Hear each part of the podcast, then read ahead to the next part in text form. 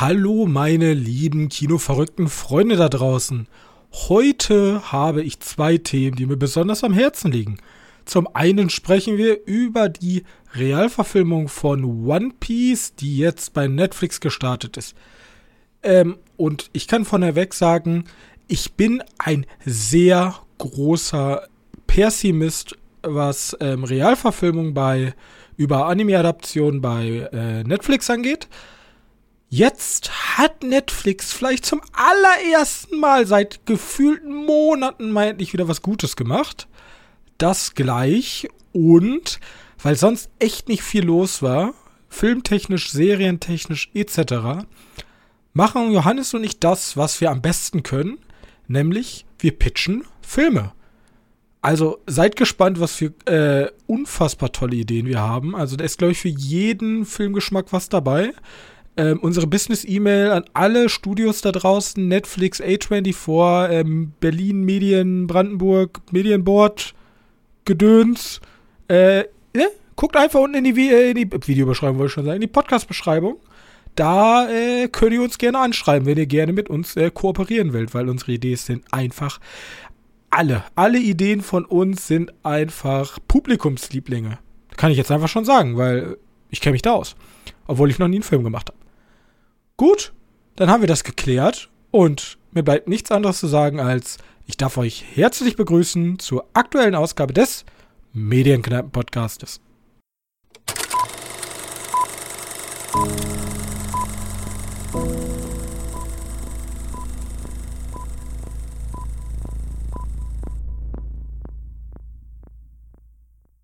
Hallo und herzlich willkommen zur Folge 191 unseres kleinen Filmpodcastes und an meiner Seite ist mein geschätzter Matrose Johannes. Hallo. So, und ja, ich sag wie es ist eigentlich, was Filme angeht, sehr, sehr mau. Ist momentan echt wenig los, zumindest für mich, was Kino angeht. Ich habe hier, ist ja dieser komische Doggy-Style oder so erschienen. Die Komödie da mit den Hunden, ja. Ja, die soll absolute Katastrophe sein. Also ganz, ganz schlimm. Und ich glaube, man muss ja davon ausgehen, was das ist. Du gehst da rein und erwartest so etwas wie ein Sausage Party. Das Witzige ist, ich habe mich mal mit diesem Thema generell beschäftigt, diese R-Rated Comedy. Und die funktioniert anscheinend größtenteils, also ich würde mal so sagen 99% funktioniert die halt nur in den USA, weil die ja keine Schimpfwörter benutzen. Also ganz, ganz wenig. Ja, ich meine, wenn die schon Sex andeuten, ist schon schwierig. Und Sex andeuten und diese Filme werden dann halt benutzt, um genau diese niedrigen Bedürfnisse der Amerikaner zu befriedigen. Und dann denken die sich halt, okay, wir machen halt einen Film, in dem wir die ganze Zeit nur über Fäkalhumor und Fuck und was weiß ich labern. Ja. Aber läuft solchen Film überhaupt noch mit den Aufkommen von YouTube und so? Ja klar, canceln die das bei YouTube häufig mal weg. Dann kommt da so ein, zensiert. Ja, also die Amis machen es ja immer noch. Der beste Fall, den ich immer kenne, was ich damals noch geguckt habe und du ja auch ein bisschen, ist ja Epic Mealtime. Weißt du, ja. Die haben ja immer, wenn sie das F-Wort gesagt haben, haben sie so eine Krähe eingespielt. Und da die sehr oft das F-Wort benutzen. Das ist super nervig. Ja, das ist... Der ganze Gesprächsfluss von den Amis auf YouTube, größtenteils, ist super nervig. Entweder sollten die sich anpassen und versuchen nicht so viele, die Wörter nicht zu sagen, oder einfach drauf scheißen, aber dann kriegen die Stress mit den... Was gibt's denn dann? Also das ist halt, das Problem ist erstens, er wird halt abgestraft im Kino, ist er R-rated und auf YouTube wird er halt entmonetarisiert. Und das willst halt nicht. Genau. Ja, ich meine, wir können das jetzt sehr prüde finden, aber wir könnten auch sagen, ja, ist halt deren Kultur, ne? Lass wir machen. Das Problem ist, Hollywood ist nun mal in den USA und wir müssen uns den ganzen Scheiß dann angucken. Also wir werden ja durch die Filme amerikanisiert. Ja. Ja. Und Equalizer 3... Deswegen sind aber auch so manche Serien... Obwohl, das sind eher japanische gewesen, wenn das Synchronstudio dann komplett ausrastet. Weil es ja hier dieses Cyberpunk, wie heißt die nicht? Cyberpunk Edge Runners? So ist die Serie, ne? Ja. Die deutsche Synchro ist ja nochmal so viel abgedrehter. Ja. Als Original. Wobei Original wäre ja japanisch in dem Fall, aber. Ja, ich hatte ja tatsächlich, wir hatten ja sogar so Bud Spencer-Vibes, so von der Übersetzung. Die ganzen Filme haben ja damals davon gelebt, dass die Deutschen sich einfach gesagt haben, ich nehme mir jetzt die kreative Freiheit und übersetze das frei, wie ich das möchte. Und deswegen sind sie ja bei uns auch zu richtigen Kulthelden geworden. Und in den anderen Teilen der Welt eigentlich gar nicht so beliebt wie bei uns. Ja. Ja, genau. Ja. Okay. Ja, aber vielleicht denken sich die Japaner genau das Gleiche immer, wenn ich darüber rede, wie sehr mir edgy und so auf den Sack geht. Und für die ist das ganz normal und sagen, wow, ist der prüde, dieser komische europäische Robin. Und gleichzeitig ist bei denen aber zum Beispiel gleichgeschlechtliche Sachen in Animes unvorstellbar. Da habe ich vor kurzem auch noch ein Video zu gesehen. Gleichgeschlechtliches Leben, ganz, ganz schweres Thema. Ganz, ganz schweres Thema. Warte, sind bei denen nicht irgendwie auch Pornos illegal? In Japan? Ja. Nee, nicht illegal, bloß du darfst halt keine primären Geschlechtsteile zeigen. Also, die sind ja halt immer verpixelt. Ja, okay. Gut, ich habe irgendwann mal sowas gehört bei so einem Uber-Driver. Die haben darüber gesprochen. Deswegen sind wir dürfen keine Pornos machen. Deshalb sind wir so kreativ. Daher kommen ja auch die Nintendo und die PlayStation. Ja. Fand ich gut. Ja, genau. Und was ich relativ witzig fand, Equalizer 3 hatte ich mir noch ein Video zu angesehen und der soll extrem brutal sein. Wo ich mir schon dachte. Ja, das macht relativ Interesse drauf. Ich habe dann auch gehört, dass der eine krasse Brutalität haben soll. Und ich denke mir so, ja, okay.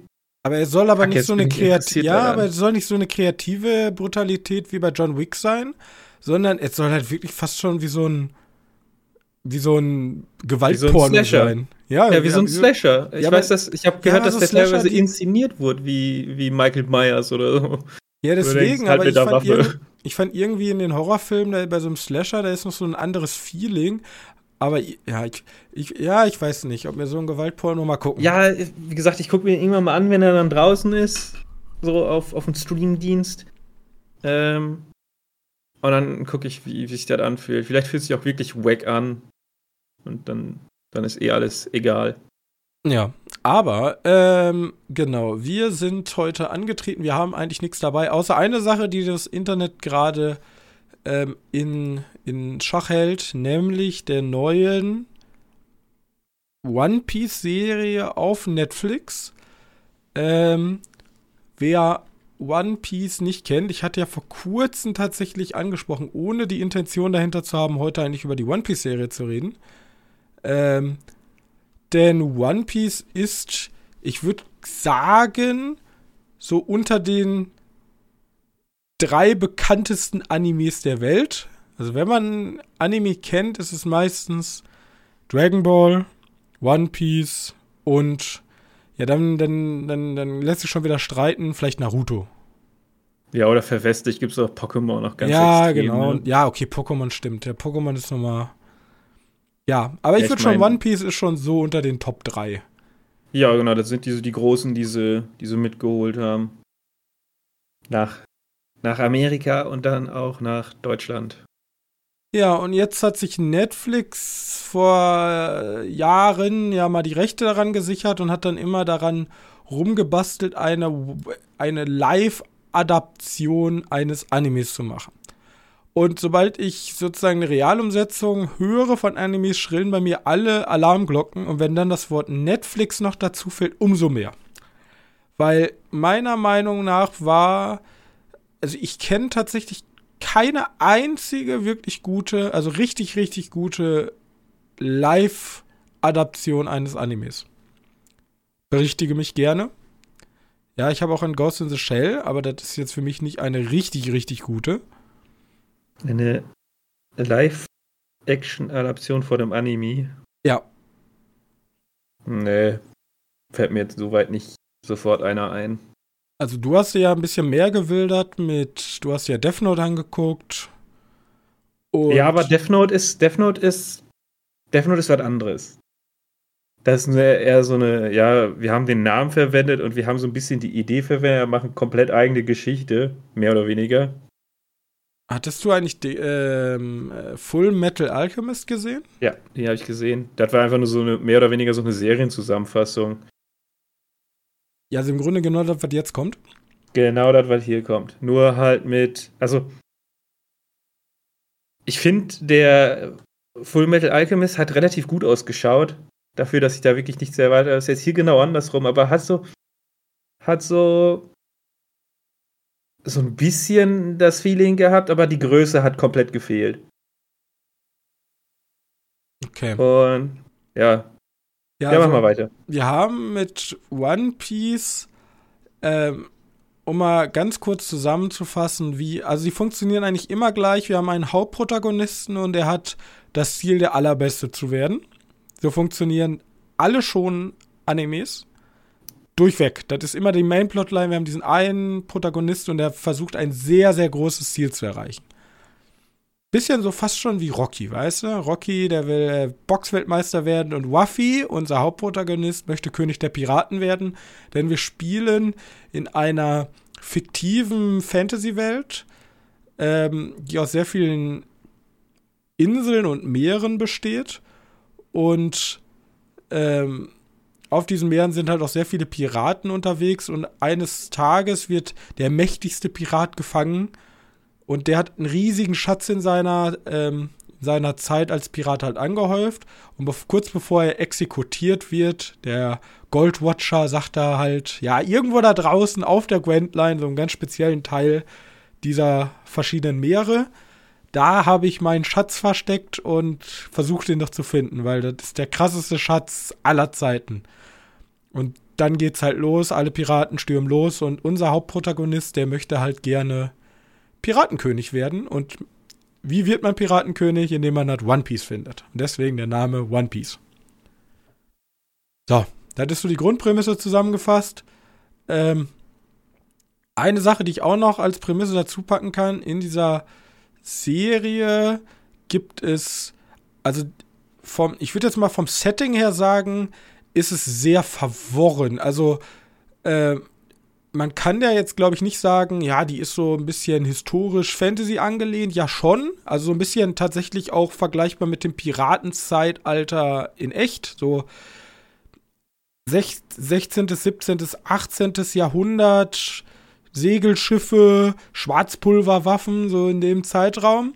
Bloß dann kommen halt Fantasy-Elemente dazu mit irgendwelchen Seemonstern und dann gibt's Teufelsfrüchte, die den einzelnen Menschen, die sie essen, spezielle Kräfte geben, die komplett, also es kann halt alles sein, ob man sich verwandeln kann oder ob man aus mit anderen Materialien besteht oder ob man irgendwelche speziellen Fähigkeiten besitzt auf einmal. Ja.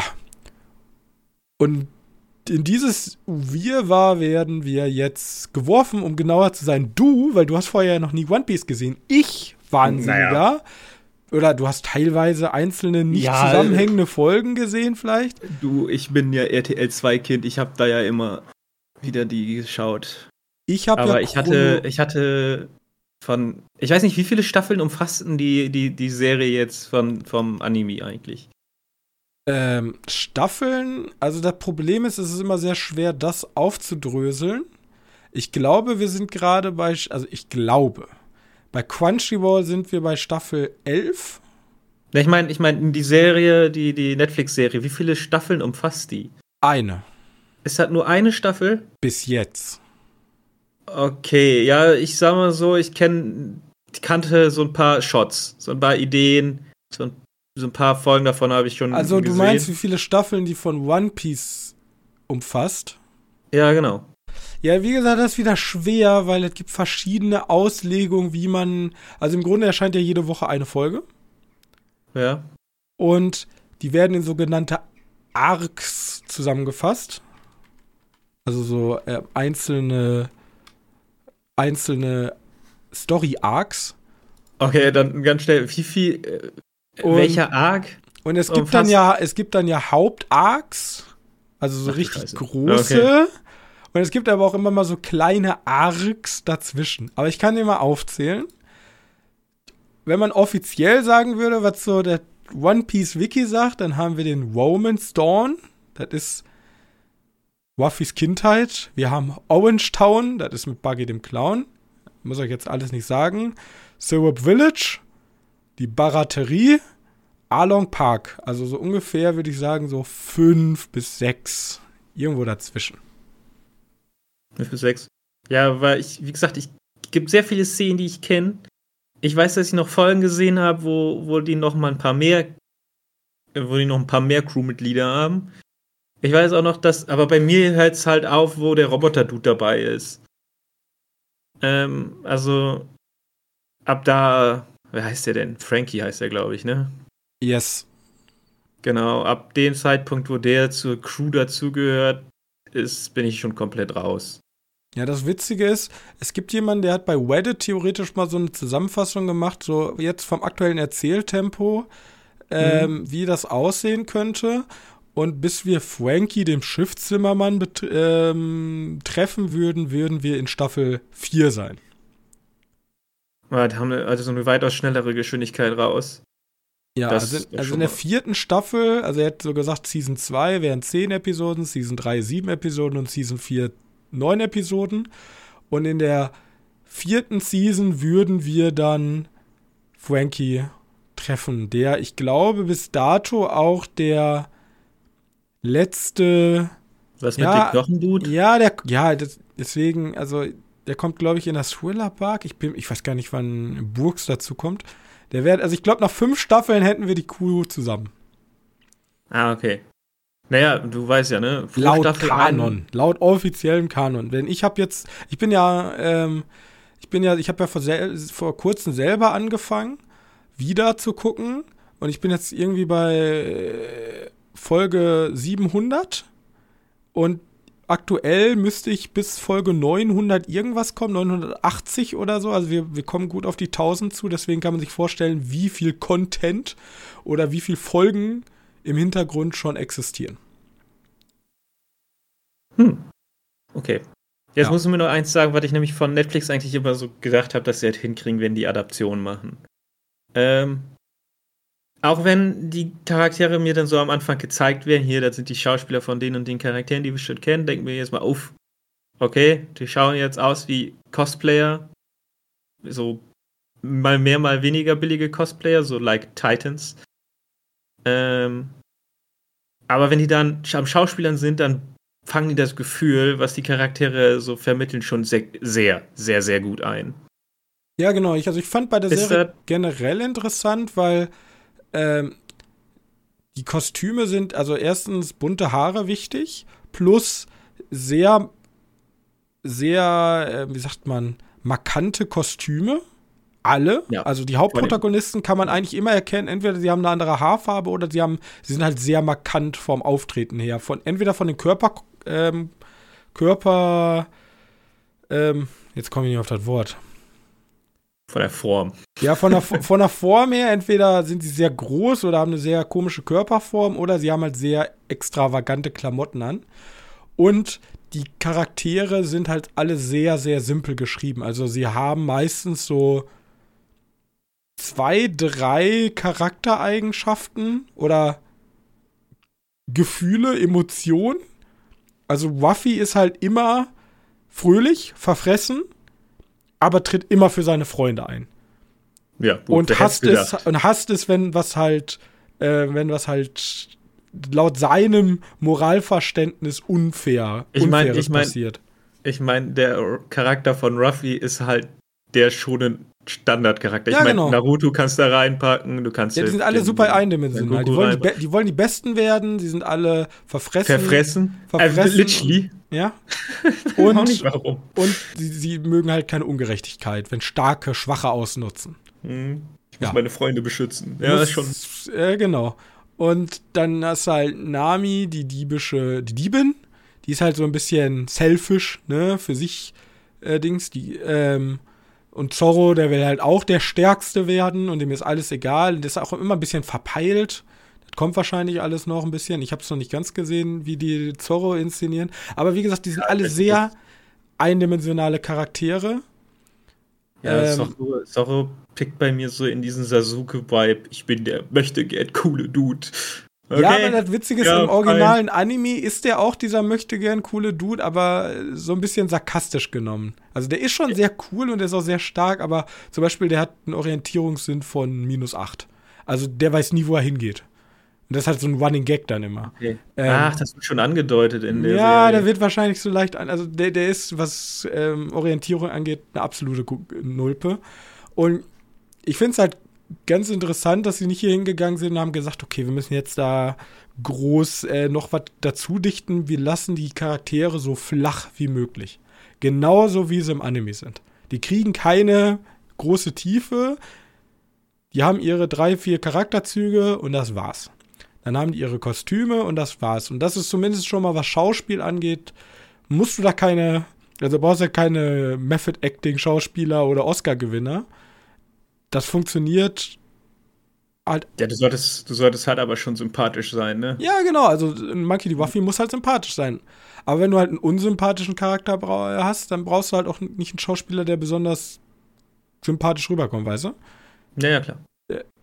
Und ja. Also, eigentlich schon die ist jetzt nicht umsonst so häufig angeguckt. Nee, sie bricht tatsächlich sie ist auf dem Weg dazu der erfolgreichste Netflix-Serie aller Zeiten zu werden. Ja, wahrscheinlich dann auch Real-Anime-Adaption. Ja, das sowieso. Und vor allem die Serie, selbst meine Mutter guckt die Serie. Und ja, weiß nicht, die ist so schön. Ich sag mal so, das ist eine Person, die immer sagt, Animes sind für Kinder. Ja, aber bei One Piece hat sie ja nicht ganz unrecht. Wobei ich finde, dass die Serie gewisse Härte hat, die irgendwie seltsam wirkt in den ganzen. Mal gucken, ob sie da noch mit dahinter draufgehen. Also, aber wie viel ist die Serie? Hast du halt mal nachgeguckt? Boah, das weiß ich tatsächlich gar nicht. Da können wir kurz drüber sprechen. Also die Netflix-Adaption ist meiner Meinung nach schon sehr brutal. Ja, die hat so komische Härten. Also sonst ist die nicht brutal, aber ab und an. Ja, die hat so Peaks und wenn es dann mal zur Sache geht, so Schwertkämpferei, Schießen, da passiert schon ordentlich. Also da ist so unser Hauptprotagonist, der ist ja ein Gummimensch und kämpft größtenteils mit seinen Fäusten.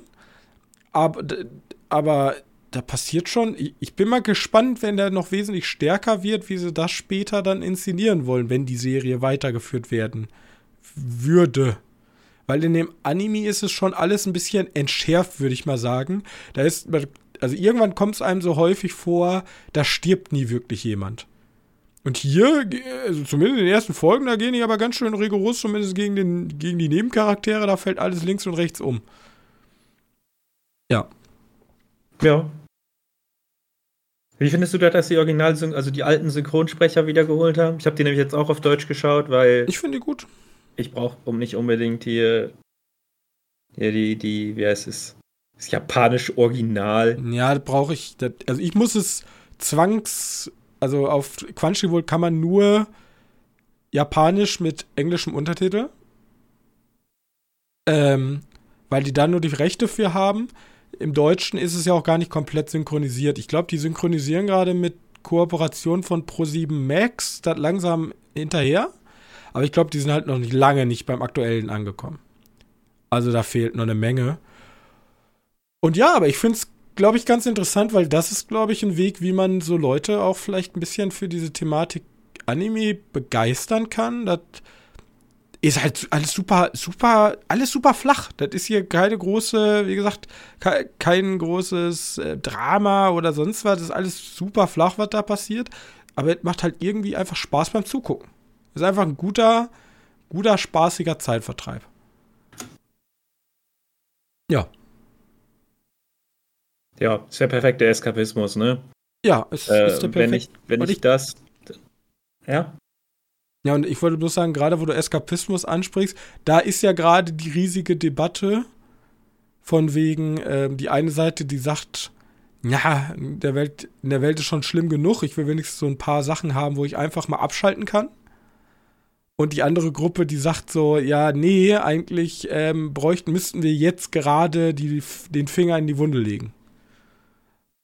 Pff, du, ey, erstens kommt nicht eine Serie pro Jahr raus. Du kannst beides machen. Und zweitens muss halt immer der Showrunner bzw. Regisseur wissen, was der machen möchte. Der soll sich jetzt nicht dazu gezwungen sein, oh, ich muss One Piece machen, aber ich muss den Finger in der aktuellen politischen Weltlage legen. Ja, und das was? Ist ja... bist du dumm? Ja, aber das ist ja die interessante Sache, weil es gibt ja tatsächlich genau das, wo zum Beispiel jetzt ja auf Disney so eingeprügelt wird mit ihren Realverfilmungen. Es gab ja jetzt dieses Snow White, war das Snow White? Ich glaube schon. Da gab es ja erstmal, wurden die Zwerge weggelassen. Da haben sich dann ja alle drüber auf... Ja, ich glaube, die Zwerge sind nicht mehr da.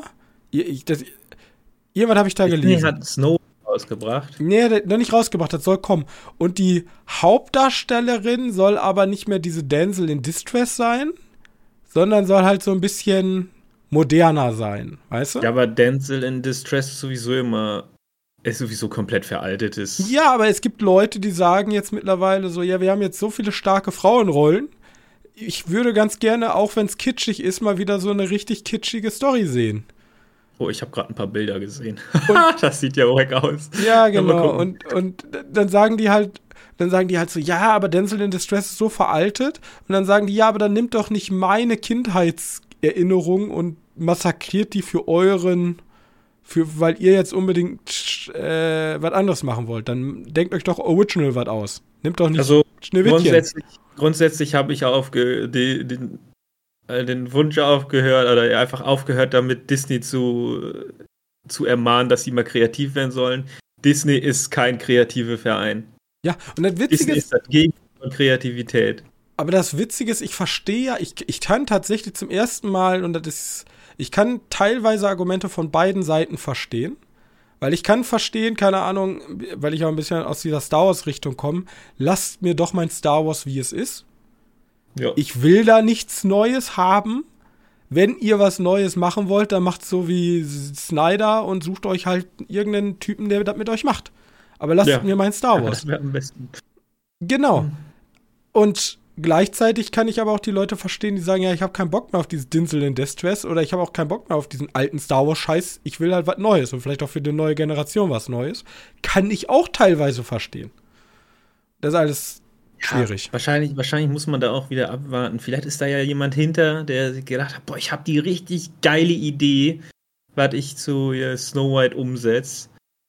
Und dann hast du da eigentlich einen supergeilen Film, der einfach nur das Problem hat, dass der tatsächlich eine Snow White-Marke von Disney, erfüllen muss. Aber wenn du sowas hast wie Lion King oder wie ist denn der andere, der eine 1:1-Adaption war? Tarzan? Gab's Tarzan überhaupt? Tarzan gab's, ja, aber ich glaube, Tarzan will ich nicht ranziehen. Ich glaube, eher so Jungle Book-mäßig. Die ja gut aussehen, weil krasses CGI und die Vorlage ist ja auch nicht gerade unbeliebt. Aber mehr auch nicht ist. Dann sehe ich dann lieber dreimal hier von Netflix den... Ist der Mowgli? Ich glaube, der hieß Mowgli auf Netflix. Der halt weitaus mehr im Kopf geblieben ist als das Dschungelbuch Realverfilmung. Ja. Auch weil der auch weitaus härter war. Der war ja so eine... Basiert ja auf einem... Das ist ja auch keine Disney-Erfindung, das Dschungelbuch. Ja, richtig. Aber ja. Um nochmal auf One Piece zurückzukommen, deswegen funktioniert der auch so gut, weil im Grunde ist das Remember Berries pur für die Leute, die One Piece kennen. Und für die Leute, die nicht One Piece kennen, ist das der perfekte Eskapismus. Du hast so eine sehr ausgefallene Welt. Du hast alles, ist so ein bisschen itchy und komisch schon, weil alles so wirklich sehr nach Freizeitpark und Cosplay aussieht.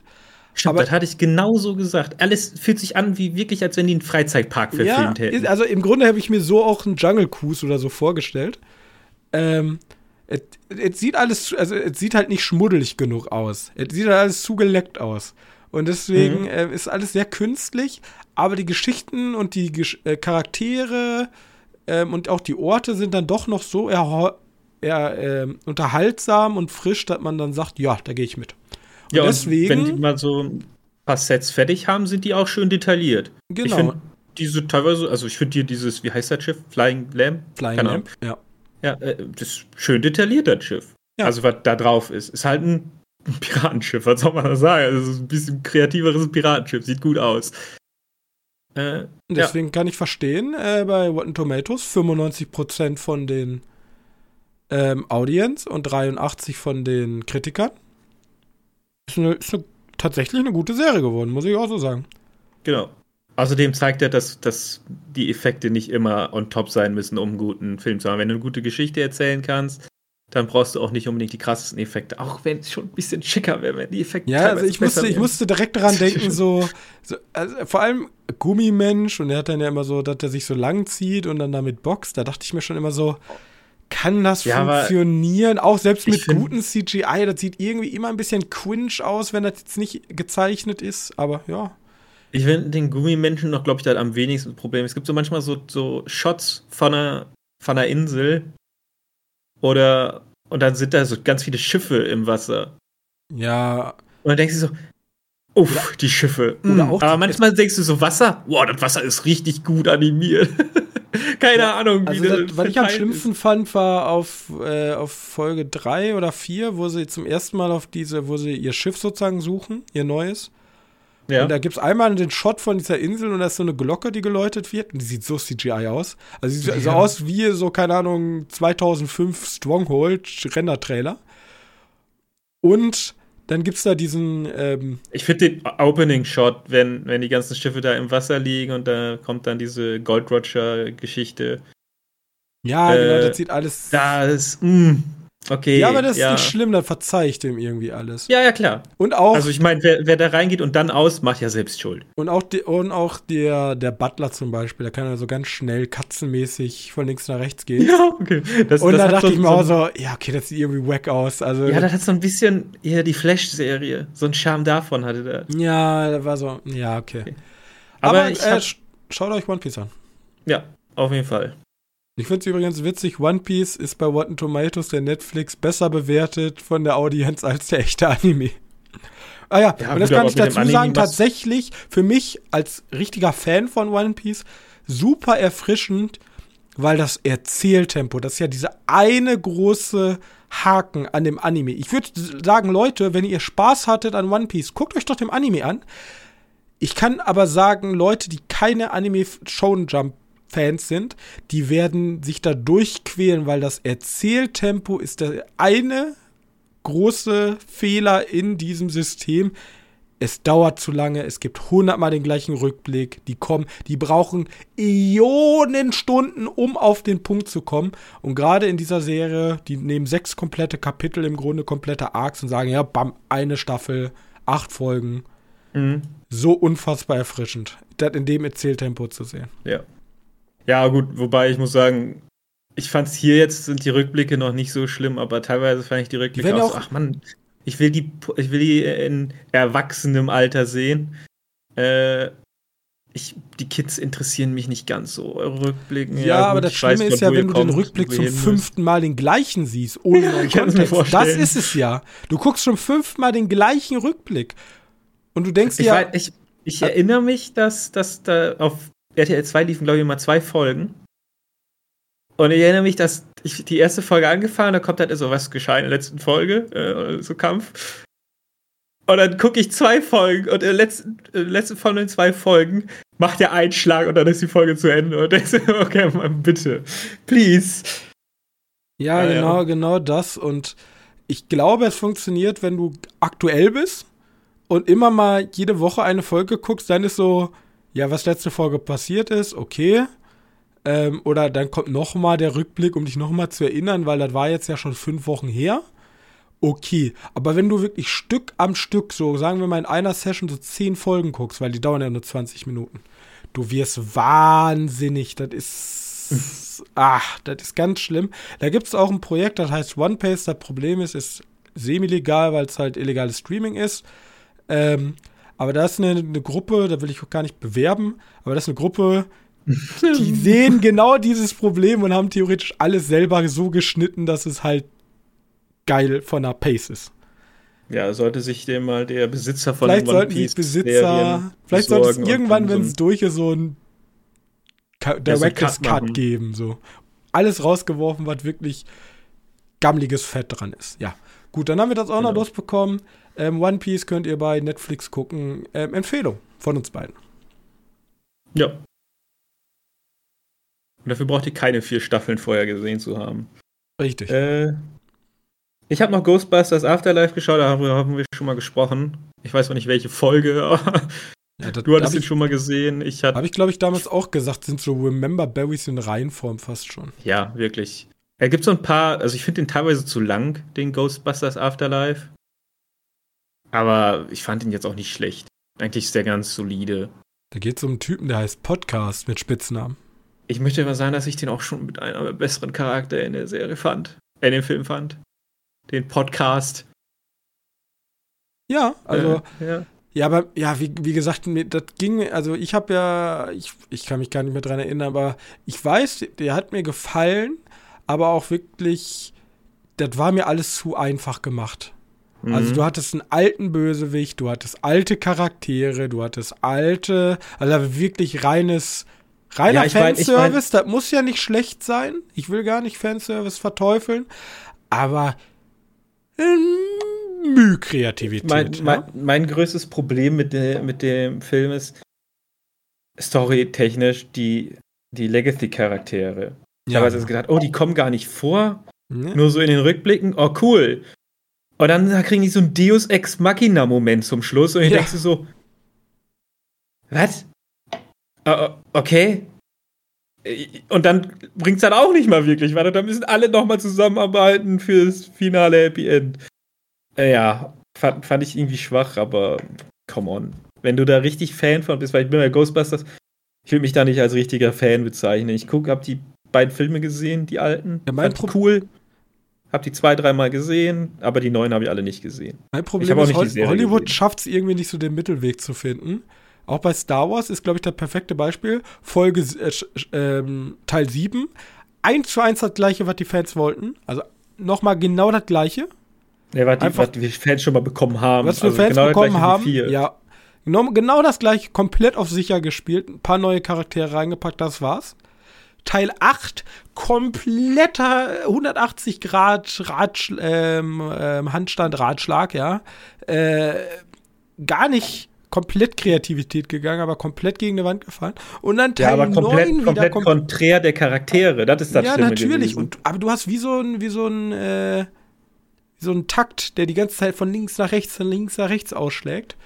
Und über 9 brauchen wir nicht reden, weil der 9 ist nur so eine Vergeltung. Du fandest meinen 7. Teil kacke, ich fand deinen 8. Teil kacke und jetzt mache ich alles kaputt. Und die Fans sitzen dazwischen so, was tut ihr? Und deswegen ist jetzt Star Wars so eine Geschichte. Ja, du kannst alles vor 7 erzählen und alles halt, was dazwischen ist. Und irgendwie traut sich ja Disney nicht an, alles vor 4 ran. Ja, ich hatte noch ein sehr schönes Meme zu Ahsoka gesehen. Mit Filmszenen von hier, wie heißt da unser Once Upon a Time in Hollywood? Ja, hattest du mir geschickt, ne? Ja. Mit alle, die Rebels gesehen haben, so, ja, kenne ich. Und alle anderen so, hä? Ich habe mir so ein paar Interviews zu Dave Filoni angehört. Dave Filoni die ganze Zeit so, ja, eigentlich ist das Rebels Staffel 5. Ja, Rebels Staffel 5. Ich denke mir so, aber das wird ja nicht so von Disney kommuniziert. Moment mal. Ja, irgendwie sind die ein bisschen konträr. Also ich verstehe, warum man da so ein bisschen abgehängt ist. Vor allem so ein bisschen, man ist ja komplett abgehängt, theoretisch. Naja. Okay, gut. Dann, wir haben ja jetzt noch eine Kleinigkeit geplant, weil wir schon dachten, nur One Piece trägt uns nicht so weit. Außerdem haben wir Redebedarf dazu. Lass uns zurückziehen in den Konferenzsaal von, ich wollte jetzt fast sagen, Harvey Weinstein, hoffentlich nicht. Lass uns kenne ich überhaupt noch irgendeinen großen Producer? Ja, meistens sind ja zum Beispiel Spielberg ist so ein größer Producer. Ja, wir sitzen da mit Spielberg, Kevin Feige und haben wir noch irgendwie ein kreativeres? Guillermo del Toro, weil ich habe ein paar Horrorsachen. Guillermo del Toro ist auch dabei, okay. Ja. Und die Typen von Netflix. Und die Typen von Netflix und das Medienboard Brandenburg. Ja, natürlich. Das ist eine typische Zusammensetzung in Hollywood. Die sitzen alle da und jetzt Sie können gern anfangen, Herr Johannes. Ich soll anfangen? Yes. Okay, ich fange mal. Ich wir pitchen jetzt Filme. Also, das sollte ich vielleicht davor sagen, bevor die Leute denken, was passiert hier gerade. Ja, hätte ich auch noch gesagt. Ich habe nämlich jetzt. Ich habe die aufgeschrieben. Das Problem, ich habe den Blog nicht. Oh. Ich weiß, wo der ist. Ich möchte aber nicht sagen, wo der ist, weil es peinlich wäre. Deswegen. Ich komm da gerade nicht dran. Ja, zu der Zeit muss ich was anderes machen, als meine Pitch-Ideen aufschreiben. Deswegen sage ich nicht, wo der ist, aber jeder weiß wahrscheinlich, wo er sich gerade befindet. Deswegen, ich habe die nochmal Sachen aus meinem Kopf zusammengesammelt. Also, ich habe ein paar mehr Ideen. Ich kann mal kurz eine vorschlagen, eine, die ich auch nicht weit ausgearbeitet hat, aber wo ich einen relativ interessanten Film raussehe. Kennst du dich mit dem Voynich-Manuskript aus? Das sagt mir absolut gar nichts. Nee, das gibt's tatsächlich wirklich. Und das ist ein Buch, was, ich glaube, irgendwo in Italien gekauft wurde von jemandem und der hat dann das geöffnet und da sind so ein paar schöne Bilder drin, schön von Hand gemalt, also handgeschrieben, relativ altes Buch.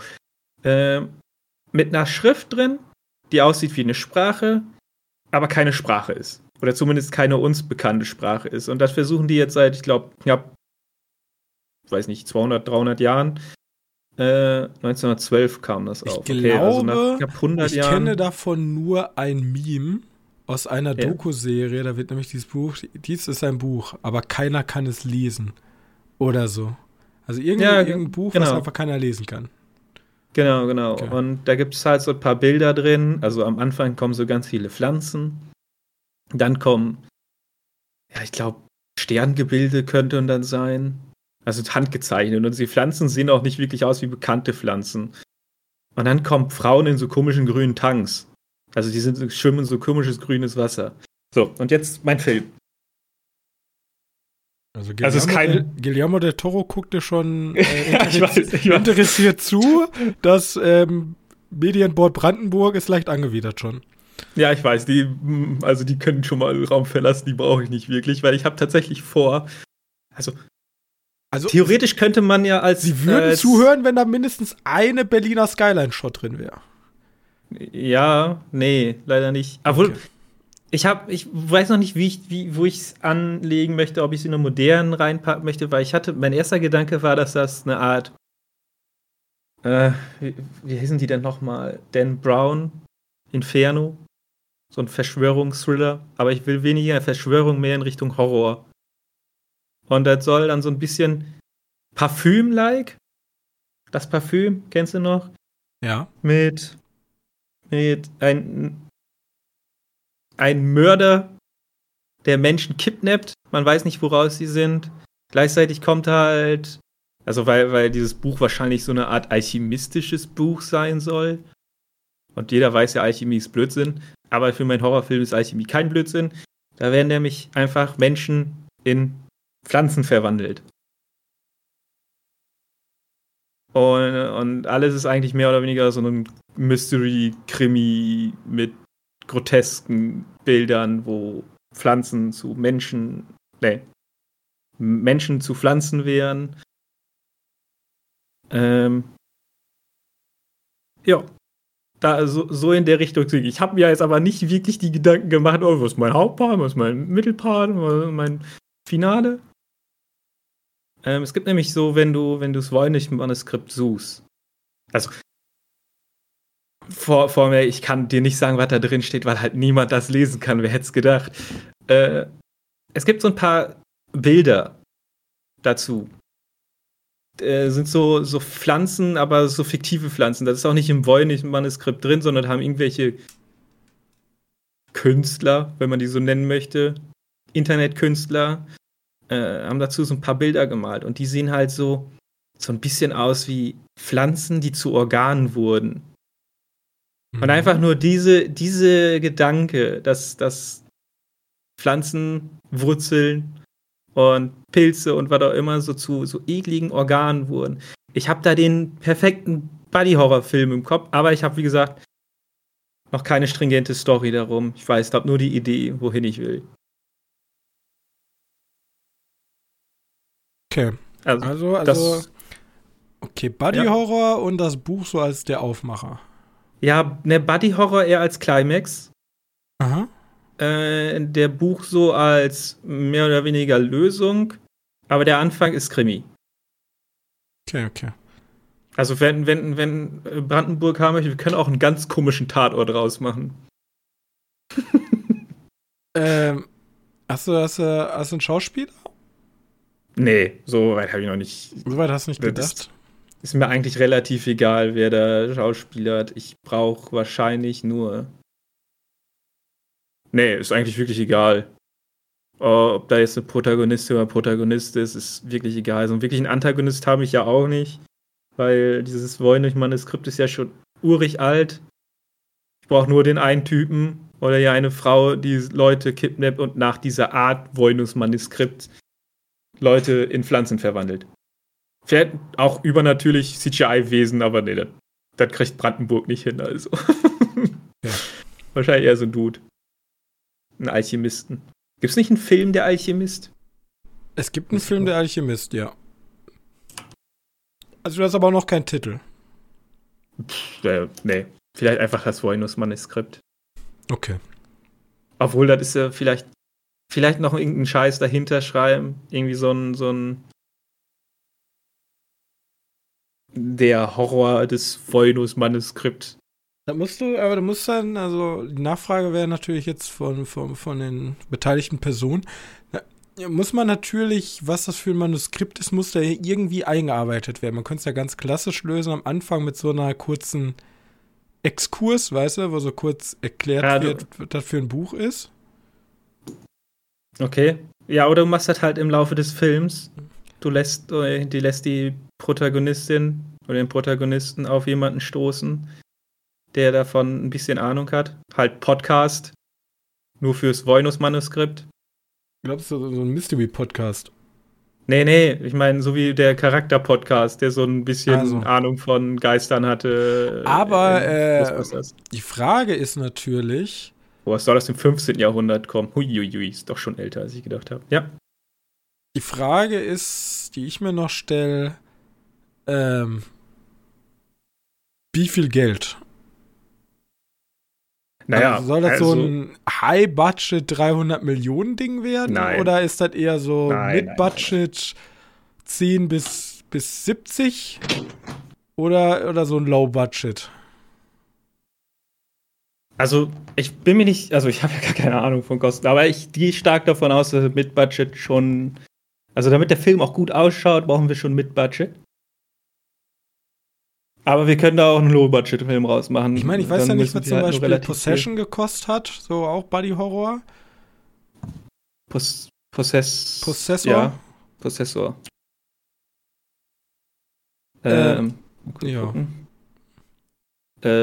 Ja, also... Im Grunde wäre es ja der gleiche Film. Also natürlich jetzt nicht von der Storyline, aber so vom was man so bräuchte. Plus vielleicht ein paar mehr... Okay, Low-Budget. Ja, aber vielleicht ein paar mehr Kulissen noch. Das wiederum wahr. Aber, ja. Possessor hat 901.000 US-Dollar gekostet. Ja, okay, dann kann man. Ja, jetzt natürlich mit Inflation und, also, aber. So, ja, ich brauche halt einfach jemanden, der gut mit Geld umgehen kann. 5 bis 10 Millionen.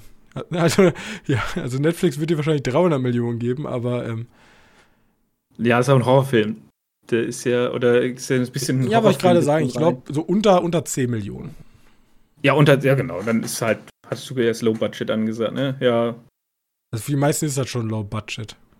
Ja. Ich meine, diesen unfassbar... Aber ich brauche ja nicht viel.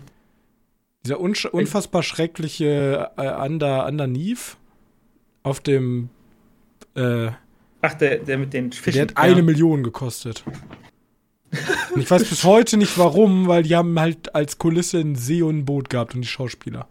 Ja, man muss aber dazu sagen, dass so ein Possessor auch davon Glück hatte, dass der Name halt schon krass ist, ne? Den ja. Cronenberg. Obwohl ich glaube, das Julian Bam Video hat ja auch 500.000 gekostet. Das stimmt. Das dürfen wir auch nicht vergessen. Aber die haben auch wieder Bekanntschaften, ne? Ja, da sind auch wieder Leute bei, die. Also, wie heißt er? Der Bruder von Julian Bam. Der hat auch diesen Star Wars-Film gemacht. Das stimmt. Okay. Das sind aber schon alle Leute mit Ahnung. Wobei, ich kann mir jemanden holen, der Ahnung hat. Das kostet mir da Geld. Ja, okay. Ich muss ja nicht jemanden teuren holen. Ich brauche einfach jemanden, der günstig und gut ist. Ja. Günstig und gut ist. Ja, das ist so das, was alle haben wollen. Gut, dann, ich würde dann den Leuten mal, ja, wir fangen mal seicht an. Ich hab auch so richtig schwere Dramen und lebensverändernde Filme. Ich habe nur Horrorfilme. Aber ja, ich fange auch mal mit einem Horrorfilm an. Das wäre, glaube ich, eher was an Netflix. Wir kennen ja alle das große Krabbeln. Ja? Und ich dachte mir, wir nehmen einfach den Titel auf Englisch, The Great Quall, und machen einen Killer-Tausendfüßler-Film. Weil ich dachte mir, was ist so das ekligste, was es gibt? Tausendfüßler. Tausendfüßler sind wie Spinnen mal 10. Und, also, sind einfach langgezogene Spinnen, aber mit ganz vielen kleinen Beinchen, und die haben auch so richtig starke Kieferzangen, ja.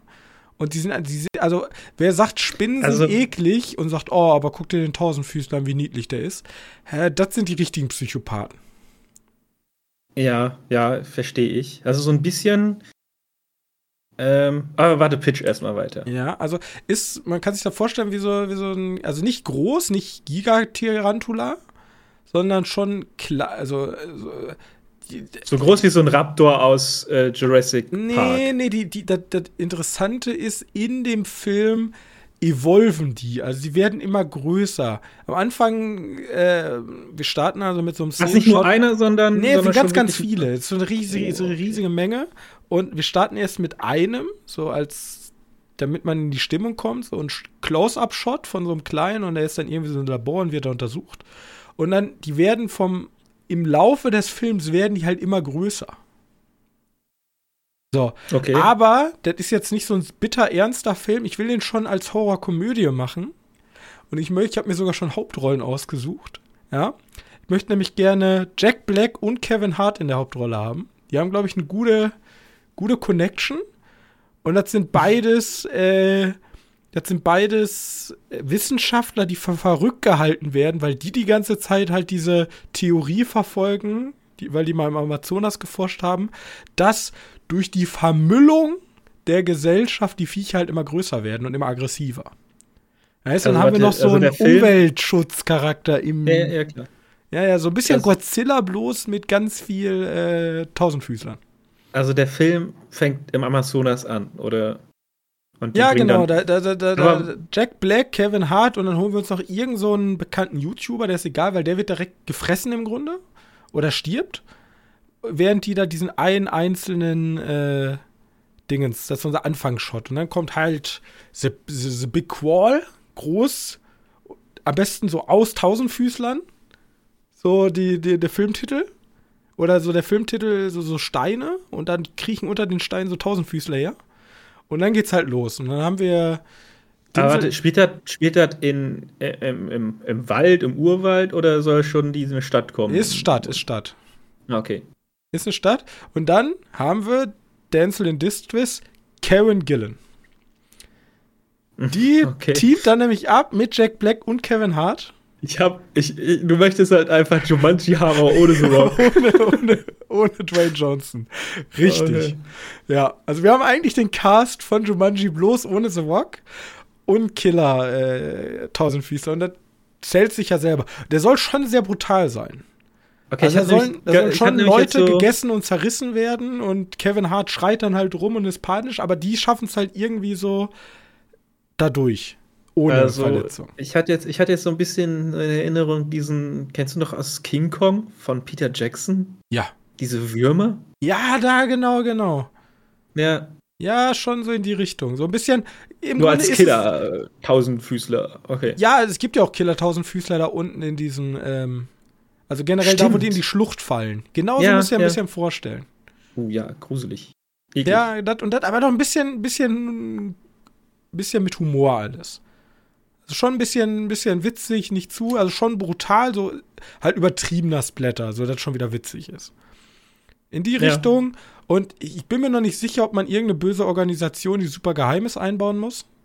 Also irgendwie so, also keine Bioterroristen, aber irgendwie so, also schon sehr absurd, dass dann die Manager von Bayer zum Beispiel, die sind dann die Bösen und die engagieren dann so ein bisschen fast wie Umbrella Corp so ähnlich, so Auftragskiller, um halt die Gruppe da umzubringen. Und dann hast du halt auch so ein paar menschliche Gegenspieler, die zerfetzt werden können und so. Für den Killcount, ja. Ja, genau. Okay. Das ist mein Pitch zu also soll schon The Great Quall. Soll schon 18er werden oder 16? Ja, das ist immer die Frage. Also in Amerika kann es ja sehr viel brutal sein. Also es soll ab 16, es soll nicht R-rated sein. Okay. Aber ich glaube, du kannst schon eine Menge machen, ohne R-rated zu werden. Also kein Sex natürlich, keine Fuckwörter, aber Brutalität geht, glaube ich. Und ich meine, auf dem Streamer ist das ja noch mal egaler. Aber so, ich stelle mir jetzt schon heller vor. Also der Film spielt nicht so im so teildunklen, weil der muss halt schon der ist schon sehr fröhlich. Der ist schon sehr fröhlich, sehr sonnig. Also so ein bisschen Piranha. Ja, nur genau. Halt ich kann mir auch vorstellen, dass irgendwie Florida spielt oder so. Also schon Amerika, aber schon sonnig, bisschen Palmen, schon so ein bisschen Karibik-Feeling, aber nicht halt Amazonas. Da ist nur am Anfang. Okay, das sind auch keine großen Jumpscares. Bisschen so Qual-like, weißt du? Aber Qual ist ja sehr dark und düster. Das hier alles sehr, sehr fröhlich so. Kennst du den ersten Trailer zu Dead Rising 2? Ne, nicht Dead Rising. Wie hieß nochmal das Videospiel? Dead Island. Dead Island oder? 2, genau, wo der Jogger dann da so am Santa Monica Pier durch die Gegend joggt und hinter ihm bricht die Apokalypse los. Ja, das Video kenne ich auf jeden Fall. Weil ein bisschen dieses Feeling einfangen. Bloß mit 1000 Füßen, die waren fucking creepy. Ich stelle mir gerade wirklich einfach den vor, nur halt nicht mit Zombies, sondern mit riesigen 1000 Füßen, die hinterher springen. Oha, aber das ist schon wirklich ein High-Up-Shit. Ja, aber ja, natürlich. Also Netflix brauche ich schon. Das Medien Brandenburg Berlin, das schafft das nicht. Aber ich hab mir gedacht, so maximale Größe, so Schäfer und groß. Okay, also, ja, damit die auch noch in Häuser reinkommen können und die Leute da rausjagen. Ja, okay. Genau. Okay. Aber ich glaube, es gibt nichts Schlimmeres als einen Schäfer und großen Tausendfüßler. Gibt's irgendein Finale? Schon Finale ausgedacht, wo es dann hingehen soll? Ja, ich glaube, das wird so ein 0815-Finale. Also, da kann ja sein, dass da irgendwo die Tausendfüßler-Queen ist, die dann einfach so ein Hochhaus groß ist. Nee, also ich dachte schon so sehr lames Ende. Also wir sind immer noch bei Netflix. Ja, okay. Also weil die Leute ja sowieso nicht bis nach Ende gucken. Das ist egal. Es geht ja nur um die Watchtime. Die ersten 15 Minuten müssen knallen. Danach ist egal. Und das Interessante ist, ich glaube, dieser böse Pharmakonzern, der hat das Gegenmittel, wie die ganzen Viecher halt einfach sterben, weil Tiere sind ja egal. Das sind zwar lebende Organismen, aber die können alle weggeballert werden. Aber das wollen die nicht. Das wollen die tatsächlich nicht rausrücken, weil der Pharmakonzern selbst von der aktuellen Apokalypse noch profitiert, finanziell. Oder weil man damit einfach Krebs heilen könnte. Das wäre auch eine gute Idee, dass man einfach sagt, ja, das wird unsere Aktionäre nicht so gut finden. Das wird sogar die Welt besser machen, wenn sie es verwenden würden. Ja, genau. Und das wäre ja blöd fürs Geschäft. Ja. Ja, irgendwie in die Richtung. Ein bisschen Konsumgesellschaftskritik, ein bisschen Umweltschutz und so. Da macht halt auch Spaß, den Chef da zum Schluss richtig weggemetzelt zu sehen. Ja, genau, der erklärt dann am Ende dann den bösen Plan und dann zack, kommt von hinten ein großer. Dann fällt er in so ein Becken mit 1000 Füßen, von so klein nur und dann so kriechen in den Mund und Nase und und dann wird der von größeren zerrissen. Boah, yes. Richtig schön gewaltig. Ja, siehst du? Das ist The Great Qual. Könnt ihr jetzt, ich habe Drehbuch, ist nicht fertig, aber kann ich ganz schnell fertig machen, je nachdem, wie viel Geld ihr mir gibt.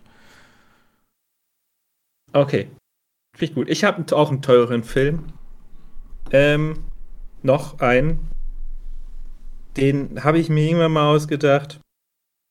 Ausgedacht ist ja nicht wirklich, aber ich habe mir gedacht, oh, ich höre gute Musik, höre schön D&D-Soundtrack beim Laufen mit dem Hund. Und dann habe ich mir gedacht, Filme kennt man ja, die haben ja irgendwie so einen Start, der ist relativ schnell, relativ actionreich, also Standard-Action-Filme, Anfang ist actionreich, dann kriegst du ja so einen Down, kriegst du ja einen Mittelpart, ist über ein bisschen Action, dann wieder so ein Down und zum Schluss ist dann wieder Action. Yes. Ja, so funktionieren ja die Actionfilme so mehr oder weniger. Warum? Warum kann mein Actionfilm nicht eine permanente Steigerung sein? Einfach so eine Schräge nach oben. Weißt du? Also so Stonks. Theoretisch die Dauer, also man rein filmtechnisch benutzt man ja diese Down-Phasen, um dem Zuschauer einen gewissen Relief zu geben. Ja, ich will den aber keinen. Aber du willst den theoretisch, also schon ein bisschen Henry Hardcore, also du spielst schon in die Richtung. Ja, genau. Okay. Genau in die Richtung geht's. Aber ich will kein Ballern separat. Ich habe eigentlich da zwei Möglichkeiten gefunden. Also erstmal möchte ich einen Film haben, der sich nach dem Soundtrack richtet. Also der Soundtrack, der soll immer schneller werden und dadurch soll der Film auch immer schneller und krasser werden. Und so, dass du danach aus dem Film rausgehst und erstmal direkt einschläfst, weil du so K.O. bist. Okay. Ja, der Film dauert auch nicht lang, keine Ahnung, irgendwie so 70 Minuten oder so. Aber ganz ehrlich, wenn du 70 Minuten durchballerst, Respekt. Also ich möchte so, dass du, wenn du den Film gesehen hast, dass du dich fühlst, als wenn du ganz viel Sport gemacht hast. Und dann habe ich erst gedacht, ja, wie wär's mit Parkour? Es gibt ein paar Parkour-Filme, die sind aber alle super cringe. Und dann habe ich gedacht, wie kann man den Parkour cool hinkriegen? Erinnerst du dich an Mirror's Edge? Ja, das wäre tatsächlich auch meine erste Frage gewesen. Genau, weil eine Mirror's Edge-Adaption, mehr oder weniger. Scheißegal, ich weiß nicht, worum es in Mirror's Edge ging. Ich weiß, dass da irgendein Konzernbösewicht ist und du irgendein Parkour-Runner bist und in dieser komischen, stilistischen, krassen Stadt hast, die eigentlich nur grau-weiß ist und darüber du klettern kannst, ist rot. Irgendwie sowas. In der Richtung muss es gehen. Also im Grunde 16er, eine 70-minütige Hetzjagd. Eine 70-minütige Hetzjagd. Ich muss am Anfang auch, du kannst am Anfang so ein bisschen, am Anfang fängt ja langsam an. Also im Gegensatz zu den meisten Netflix, also an Netflix kann er nicht, weil die brauchen am Anfang direkt einen hoch. Im Gegensatz zu Netflix Film brauchst du halt am Anfang jetzt so ein bisschen, erzählst die Geschichte, erzählst, was los ist. Und dann fängt es irgendwann an. Nicht so plötzlich pum, sondern fängt an zu laufen. Soundtrack, und das ist mir scheißegal, welcher Soundtrack ist. Hauptsache ist einer, der passend ist, der schön am Pulsieren ist, der dich schön am Pushen ist. Wozu dann jeder hört so, wo ich man einfach die Kritik nachher hören muss. Ich mochte den Film zwar nicht ganz so gerne, aber den Soundtrack höre ich mir zum Pumpen an. Wäre voll fein damit. Natürlich muss der Film aber auch trotzdem liefern. Also ich will wirklich nur so eine Art Parkour-Film. Gar keine Waffen-Action oder unsere Protagonistin bei Mirror's Edge, weiß ich gar nicht, ob die irgendwann eine Waffe in der Hand kriegt, hoffe nicht. Gar keine Waffen-Action. Nur die Schurken dürfen wir hier haben. Also eigentlich theoretisch wäre es wirklich eine Mirror's Edge-Verfilmung. Okay, aber mit Mirror's Edge IP oder ohne? Ja, ich habe vorher mal gedacht, so, was ich auch noch cool finde, du kennst diesen Doom-Soundtrack, kennst auch diesen Doom, wie heißt das, gibt's doch so ein Meme, when the Doom-Soundtracks kicks in oder so. Warum gibt's dazu keinen Film? Also es gibt Doom-Film, aber der ist Doom. Warum nicht einfach 30, weiß nicht, fängst du an, machst Prämisse, 10 Minuten, 15 Minuten Prämisse, erklärst erstmal alles, sodass die Leute sagen, der Film erklärt mir alles, und dann kriegst du halt einfach nur 60 Minuten Fratzengeballer mit coolen Doom-Soundtrack. Ja, ich glaube, das Problem ist, also du brauchst halt sehr viel Maske oder sehr viel CGI. Ja, ich sag ja, das ist nicht günstig. Und die Kulisse ist halt, also Hölle, alles zerstört, du musst halt theoretisch die ganze Zeit durch eine Postapokalypse rennen und sehr aufwendig animierte oder kostümierte Monster verprügeln. Genau. Ja. Den würde ich aber sofort gucken. Ja, also so das sind Mischung, ist ja auch so kein langer Film. Das ist so ein Film, wo du, wenn der mal läuft, dann bleibst du dran sitzen, weil der halt so pulsierend ist, so krass ist. Und Doom müsste halt super brutal, wenn Mirror's Edge jetzt nicht. Ich glaube, Mirror's Edge kann ab 12, vielleicht sogar nicht mal, obwohl doch ab 12. Und gibt's einfach diesen. Man kann ja also wenn man ganz langweilig sein will, sagt man, okay, ein französischer Kurier, der halt sehr gut hier Parcours machen kann, der nimmt halt die falsche Kurierdingens da an und dann wird er halt verfolgt. Gar nicht brutal mit Schießen, sondern er wird halt verfolgt und dann muss er halt 70 Minuten dadurch Frankreich, fände ich auch schon cool.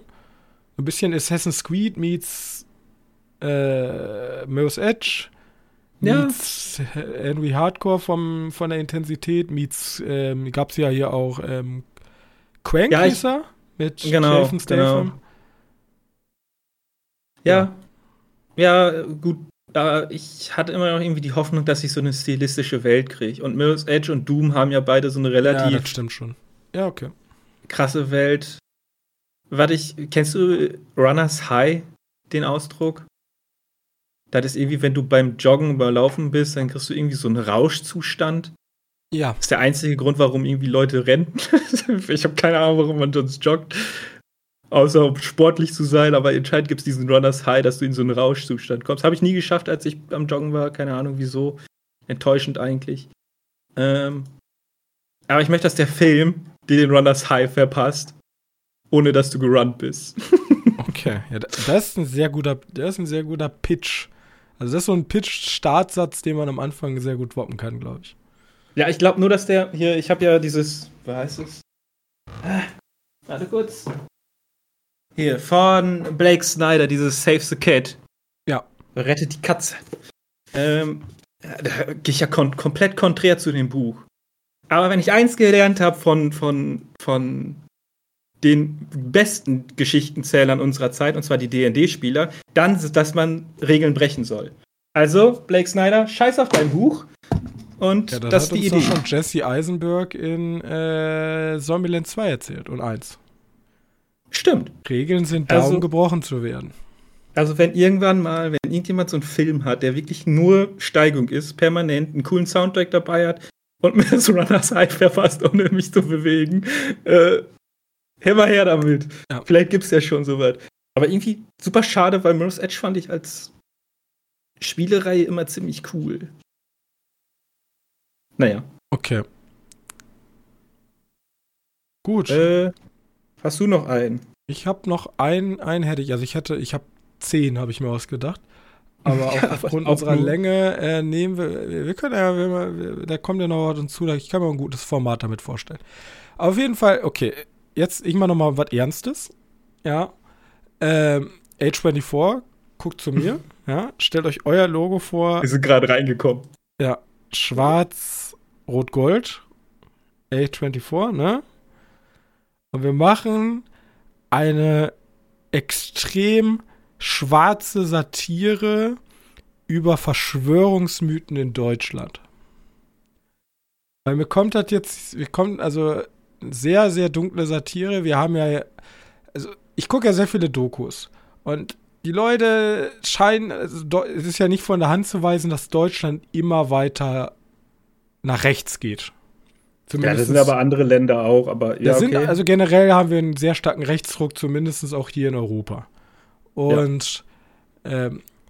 Dann hört man sich meistens auch mal an, was die Leute auch zu sagen, und da ist halt viel Angst dabei, viel Unverständnis für die aktuelle Regierung, bla bla bla. Ne?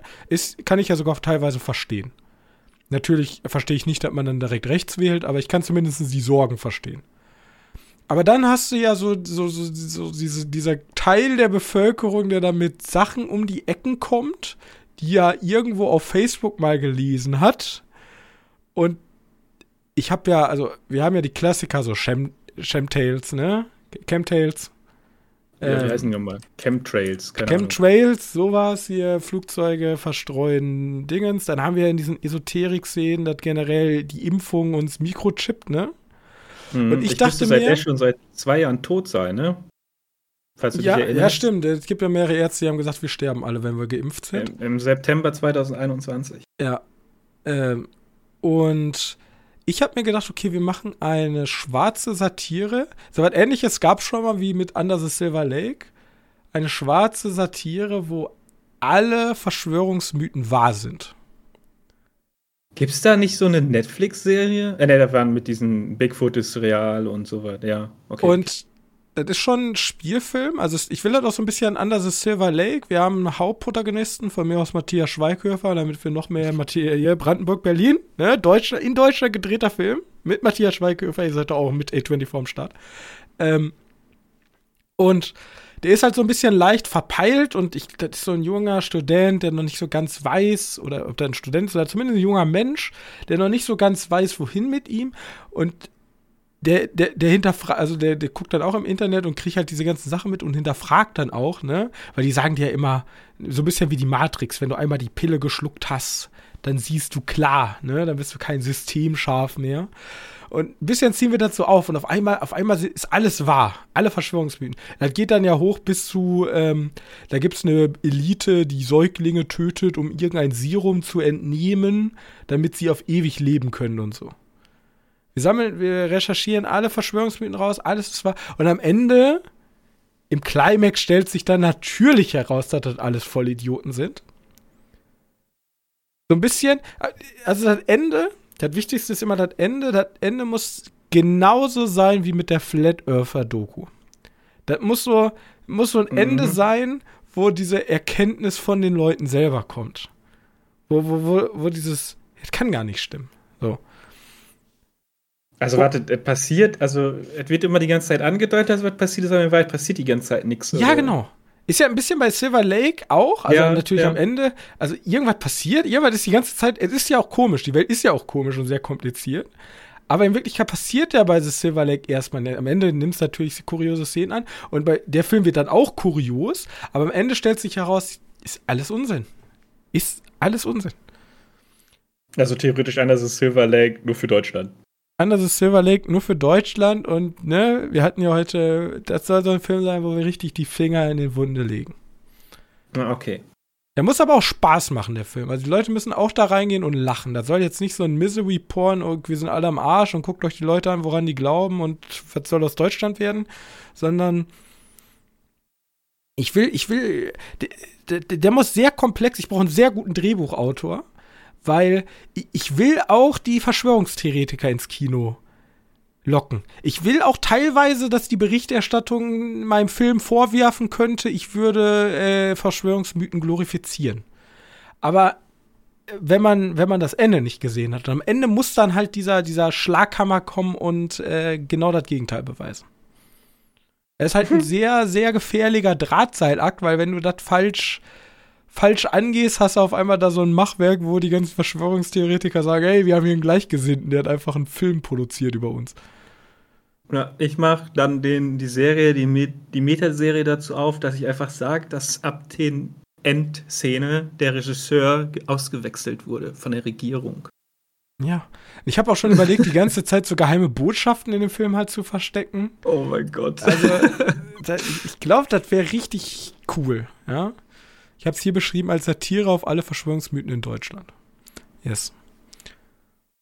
Ja, wie gesagt, Matthias, also auf gar keinen Fall Til Schweiger. Auf gar keinen Fall. Ja, der darf, warte mal kurz. Der darf keine Prämie. Ja, also ich könnte mich verarschen. So ja, ich dachte, am Anfang habe ich gedacht, man könnte den so verarschen, weißt du? Man könnte den eine Rolle spielen lassen und sich selbst zum Deppen machen, ohne dass es mitkriegt. Das ist schon fast so eine Art Late-Night- Prank-Experiment dann, innerhalb der eigentlichen Filmproduktion. Ja, oder so ein bisschen wie hier Borat, ne? Der war da auch so teilweise, dass der... Ja, das, aber dann habe ich wieder so nachgedacht, bescheuert. Ich muss ihm ja trotzdem eine Gage zahlen. Und dann dachte ich, das ist es mir nicht wert. Nee, das ist blöd. Ja, okay, fein. Ja. Genau, ja, das ist mein Pitch. Einen coolen Namen. Ich dachte erst an Wutbürger, oder an Deutschlandhut, es gab ja diesen komischen Typen vom Verfassungsschutz da, der da gefilmt wurde mit seinem komischen Deutschlandhut bei einer Pegida-Dingens. Also, es gibt... okay, das sagt mir gerade nichts, aber okay. Und dann mal mit dem Deutschlandhut. Ja, ich muss mal überlegen. Aber ja, das ist ein sehr starker Kontrast zu Killer Tausendfüßern, The Big Crawl. The Big Crawl. Ja, ich habe natürlich jetzt von beiden meine Serien, obwohl Mirror's Edge kann Mirror's Edge heißen, wer jetzt gedacht. Ist ja auch ein cooler Titel, Mirror's Edge. Also. Mirror's Edge ist ein cooler Titel, ja. Gut. Okay. Machen wir für heute Schluss. Folge ist im Kasten. Ich will mir die anderen auch aufbewahren. Yes. Dann kann ich vielleicht aus der Arbeit meinen Blog holen. Yes, aus der Arbeit. Gut. Aus der Arbeit. Alles klar, dann gebt uns doch gerne mal Feedback, wie euch dieser Teil des Podcasts gefallen hat. Gerne hinterlasst doch eine nette Bewertung bei Spotify und bei was auch immer ihr gerade hört. Überall gerne eine Bewertung hinterlassen. Und wir sehen uns nächste Woche wieder mit einer neuen Ausgabe. Hoffentlich haben wir da ein bisschen mehr, sonst wird weiter gepitcht. Alles klar, wir hören uns. Bis wir nichts mehr haben. Jo. Bis wir nichts mehr haben. Ciao.